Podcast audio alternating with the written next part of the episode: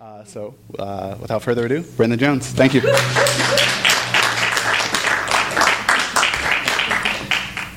Thank you guys so much for coming. Uh, I feel like I know a bunch of folks in the crowd, so um, I'm just going to start off with a quick story. I think I think folks know about this tugboat that um, my wife and I live on, and for those that don't, we live on this tugboat in Alaska that was impounded by the city, um, and the tugboat actually you know figures uh, pretty prominently in the novel. Um, and it, it just kind of got bookended the other day. We just got some news, so I'll just tell you about that real quick. Um, there was a city attorney in Sitka uh, who just had it out for the boat. Um, we had some renters. The boat started to sink. The Coast Guard got involved. The you know fire department got involved. It was a big mess. The city attorney um, decided to uh, try and call Office of Children's Services you know, threatening to. We had our daughter that we were bringing up on the boat. She came on the boat when we weren't there. I mean, it was just awful, uh, and it was it was tough, right? Because I had uh, fallen in love with Sitka, Port Anna, in this book uh, when I was 19, and um, and then I went back and forth for a little bit, but I ended up uh, running a construction company in Philly for about six years, and then finally moving back to Alaska in 2011 just figuring that this is the place where I want to, you know, grow old and uh, raise a family, and met this beautiful uh, woman from Jersey. I mean, it, things just worked out, and then all this stuff just hit the fan uh, with the boat. Um, so, anyways, the city attorney and Rachel, my wife, is she's she's from Jersey. She's Italian, Sicilian, and I mean, so she's just fuming. But you know, revenge is a dish best served cold. So she's she's just trying to figure out the best way to get back at the city attorney. Um, so just the other day, we saw, or we were uh, texted an article from the local paper saying the city attorney was forced to resign in Sitka um, because of bad evaluations. So we just I mean, the relief that kind of washed over us. And we started joking that, you know, Rachel is a, um, a lawyer. was like, oh, you know, you should take the city attorney job, especially because our boat is still impounded, you know, and we need to get that uh, lifted. Um, and shortly thereafter, she got an email from the city saying, would you like to be the city attorney? Um, and she said, why, yes, I would. Um, and her first order of business will be to lift the impoundment on the, on the tugboat. So, anyways, all's, all's well that ends well. Yeah. Um, so, yeah, I, I, just, I'm going to read real shortly from this. Um, and thank you guys so much for coming out. I super appreciate it. And thank you so much to Skylight Books for uh, for hosting this. I mean, I, have been saying the best part of uh, running around with this book is just uh, seeing folks who I haven't seen in a long time and um, getting to catch up. Uh, it's funny this contrast between writing, which is such a you know solitary um, process, and then there's this just deep pleasure of going around and, as I say in Alaska, just visiting with people um, and getting to hear their stories. So, thanks so much for, for coming out. Um, so, I'll read from just two short sections. Uh, this is from the beginning of the book. This is when Tara Marconi, uh, who's from South Philly, arrives in Alaska um, and she meets her boss, who uh, is at the salmon hatchery, and she steadily you know, works her way up um, the commercial fishing ladder. Right, she works in the salmon hatchery, and then she goes to work at a seafood processor, um, and then she works on a tender and a troller, and finally she ends up on this crab boat in the Bering Sea. And I'll uh, end with a passage from that. Thorns snagged her jeans as they picked their way along the sandy bank. Scrubby dim beaches with stalks of flattened, sodden grass stretched out on the far side of the stream, and screeching gulls, white as paper, wheeled against the sky.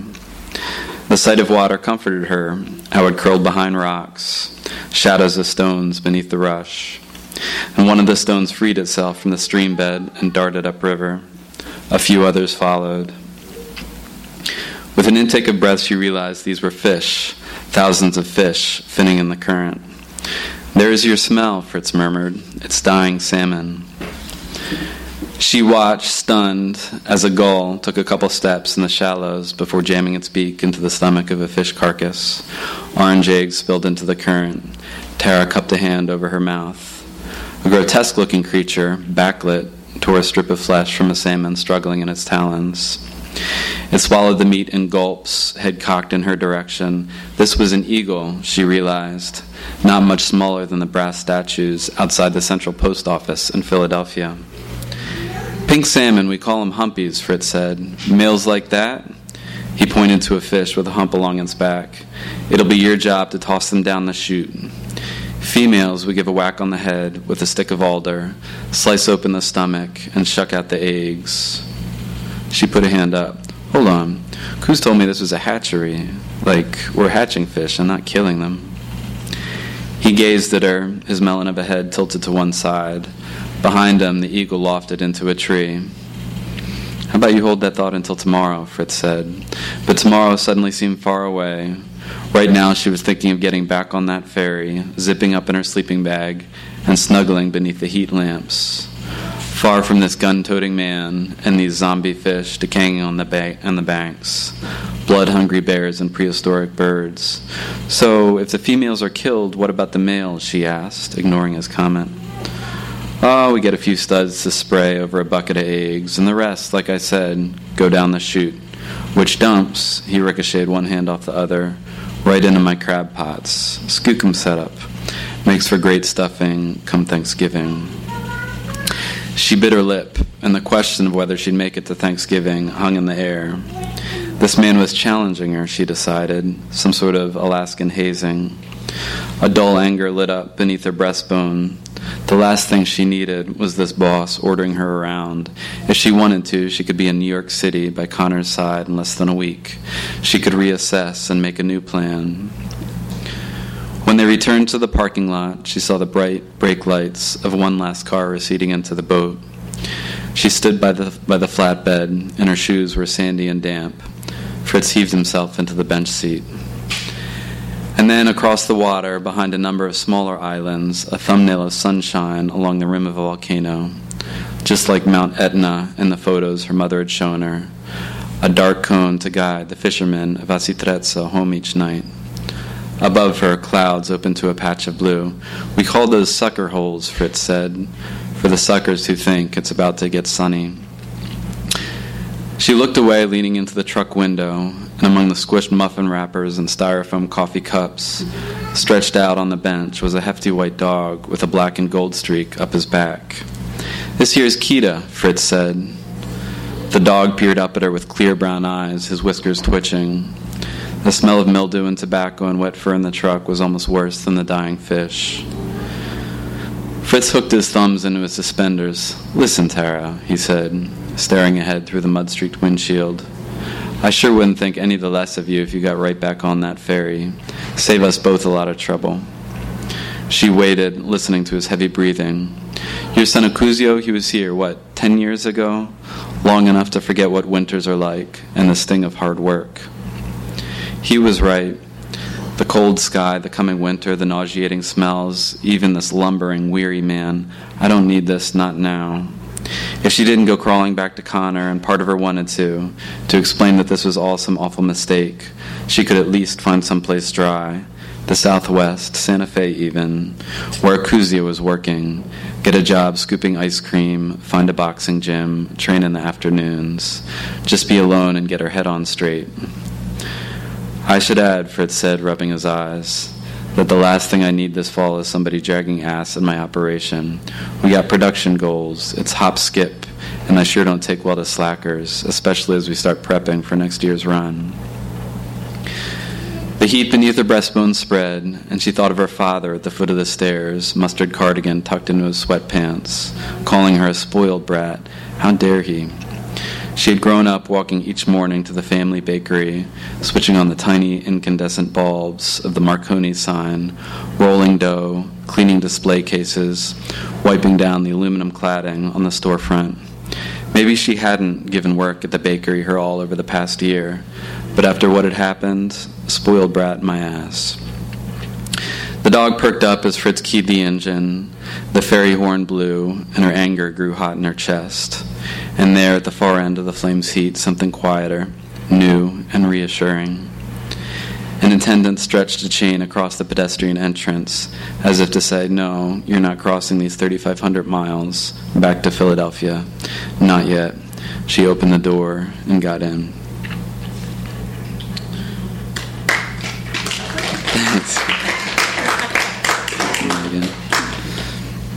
So that, that's her arrival in Philadelphia.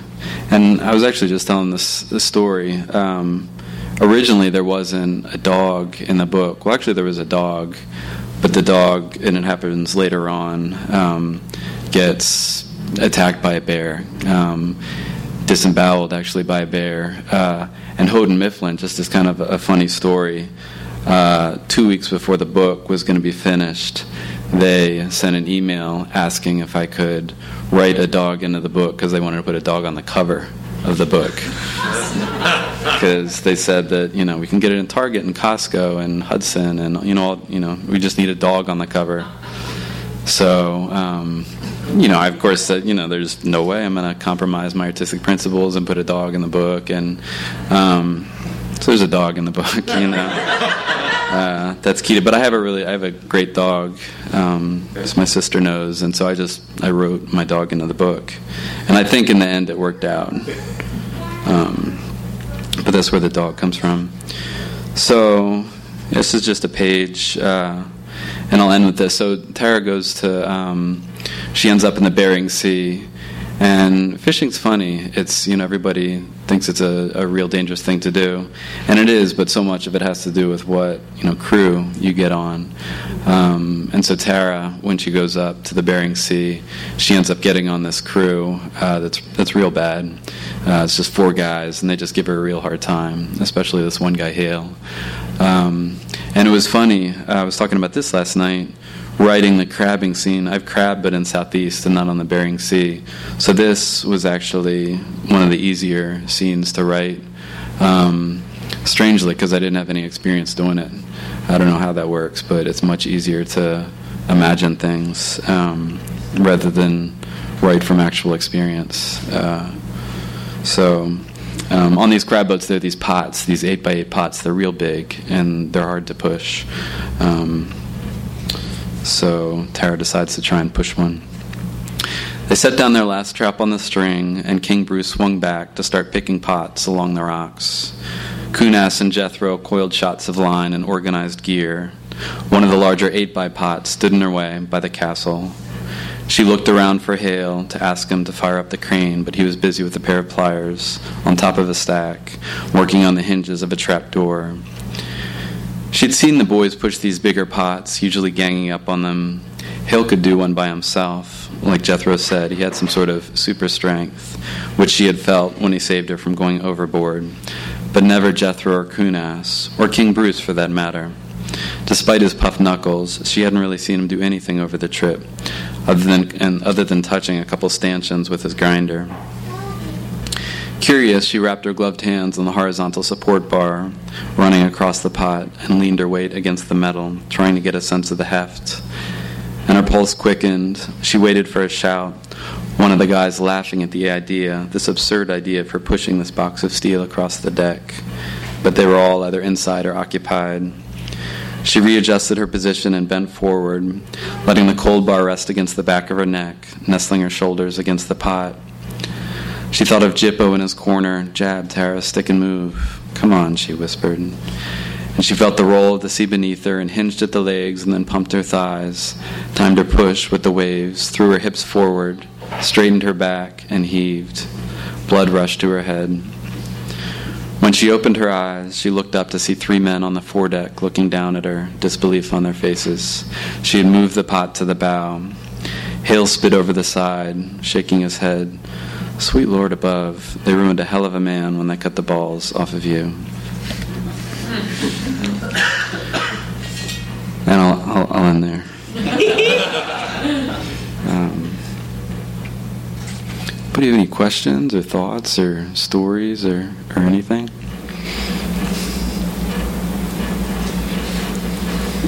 So, what was it like when you first arrived in Alaska or first started working at a you know, inspiration? Yeah. Uh, let's see. Um, I did a year of college, and then I went up there to. I was having to work in college and make a certain amount of money, so I went up to Alaska to try and make money, so I wouldn't have to work the second year.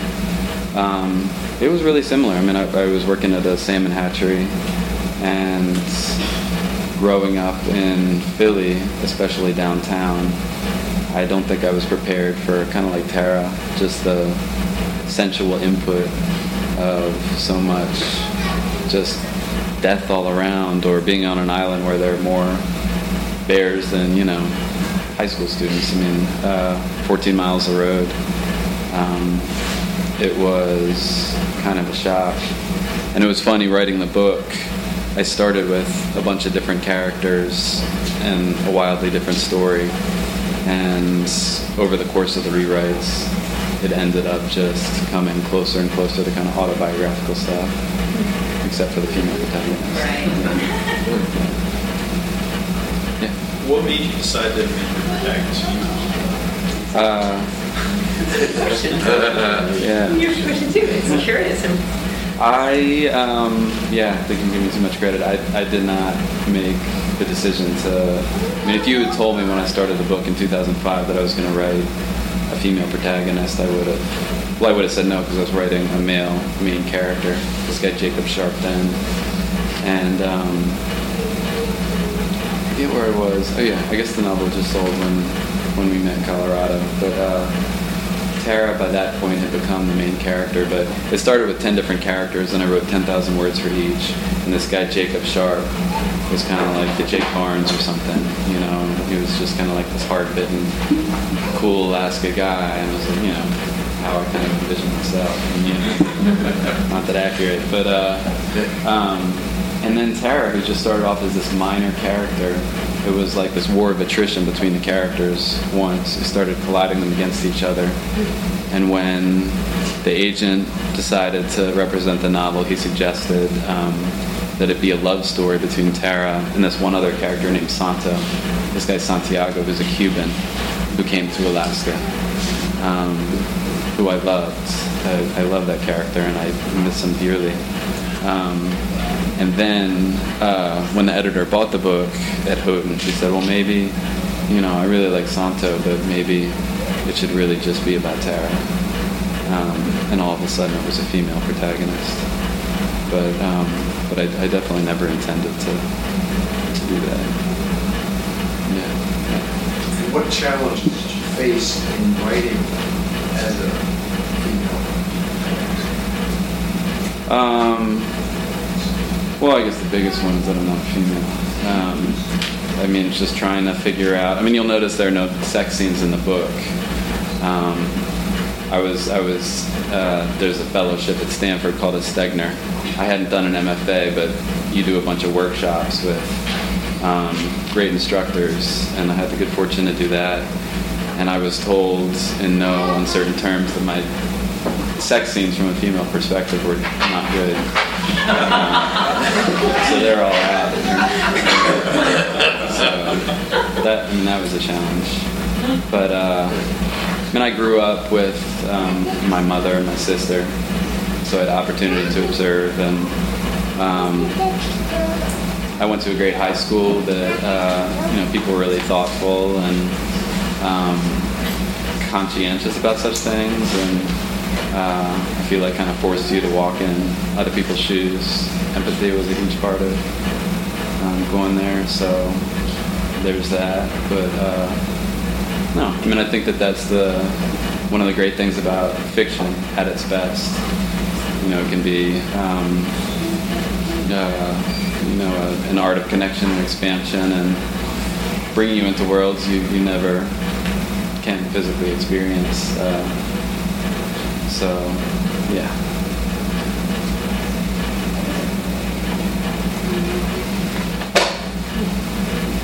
So did you like um have like working with your editor? Did you have like knockdown, drag out fights, or like you know, um, would, did you have to change much, or you know, anything like that? There was one scene with um, with your daughter. She's not around. So there she is.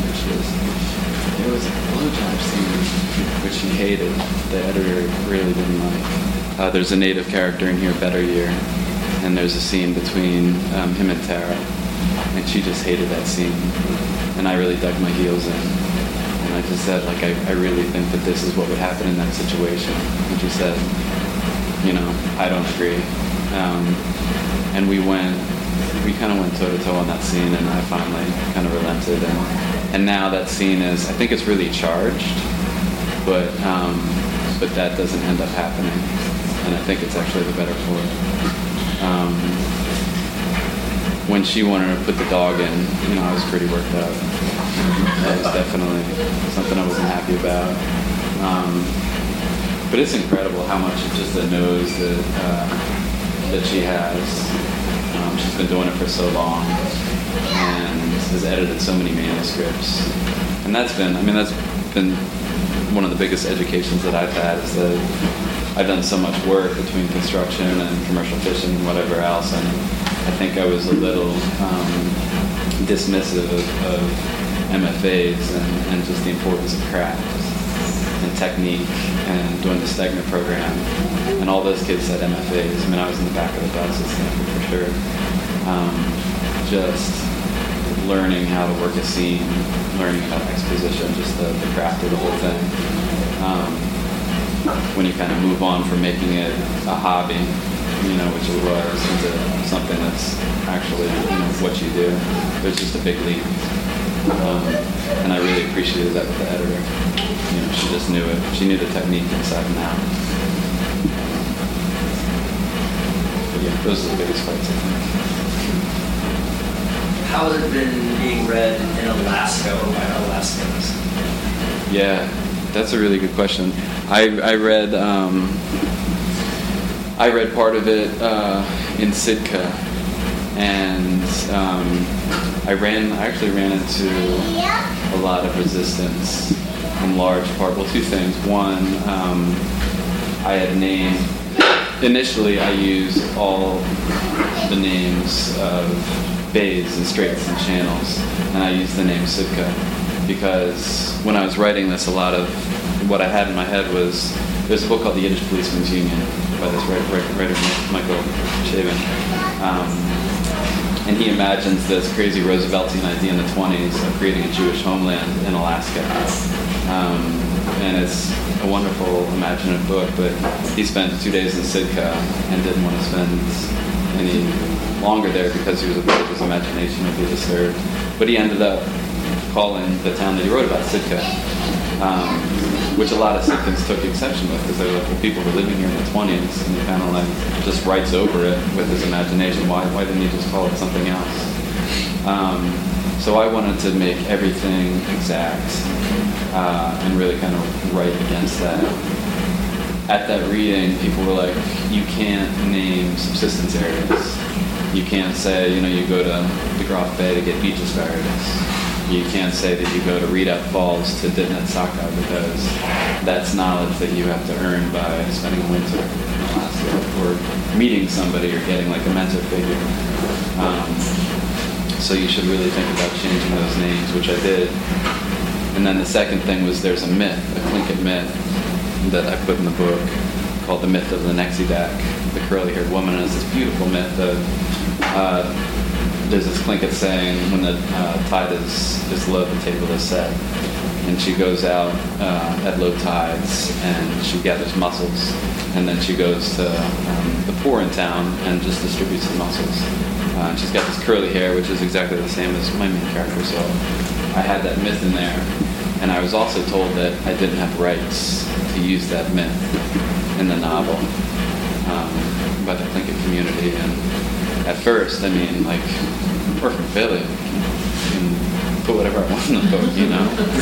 you can't tell me what stories to put in. Like, a writer, I'll, you know, put anything I want in. Um, but slowly, especially after uh, speaking with people in the community, just started to learn um, just the importance of story that is played, you know. Um, the importance of, of, story over the course of 10,000 years that the Tlingits have been there, um, and how they're passing down very specific, not only traditions, but also just survival. so that started a process of speaking with people with Sitka Tribe of Alaska um, and speaking with people in the Tlingit community about rights to use myth. And eventually they said, yeah, you know, you can put it in the book. Um, those were the two big responses. And then I ended up changing the name from Sitka to Portana just to create more imaginative space and not be so beholden to, to Sitka. Um. And because I live there, but I don't think I don't think I'm fooling anybody. I know what's going on. Um, yeah. How many folks have been to Alaska? I know a bunch of folks here visited Sitka. Yeah. Um, yeah. Um, I've seen you transition so much since writing this book. I mean, you've just opened, flowered. The mind is so much stronger. Tell me, in five years from now, what's your next book? like, where do you see yourself in five years? Hmm. Uh, hopefully, yeah. Right up where I'm standing. You're not talking about another one, but uh, I. The one thing I will say is that this has gone through so many revisions, and it was such a public process, and I certainly won't do that again. Um, like I don't know how you work at Dan or kind of other folks, you know, involved in creative uh, fields, but it was really hard going through revisions of the manuscript early on, and I think I did that too early, exposed it, you know, too early. Um, and I think with the next one, I mean, I'm not, I've started it and, you know, about halfway through a draft, but I'm not telling anybody about anything. Good. Um, it's going to be kind of mine Right. for a long while. And so that'll be different. Um, yeah, other than that, just keep on writing. Maybe write more nonfiction. Like some folks have uh, approached me or us about um, writing about the tugboat. I'm kind of sick of all things tugboat. I just spent three weeks working on the boat, you know, down in Wrangell and replacing planks. So um, I would kind of want to break from it, but I might, I might write about that for a little bit. Are you are you thinking about recycling some of your lost characters in your book? That's funny. I kind of told him. I actually have a friend who, when he kills characters, he was at MacDowell. Um, I met him. He dresses up in suits and like sits down, takes a deep breath, and starts killing them like on the page. Like it's such a traumatic process.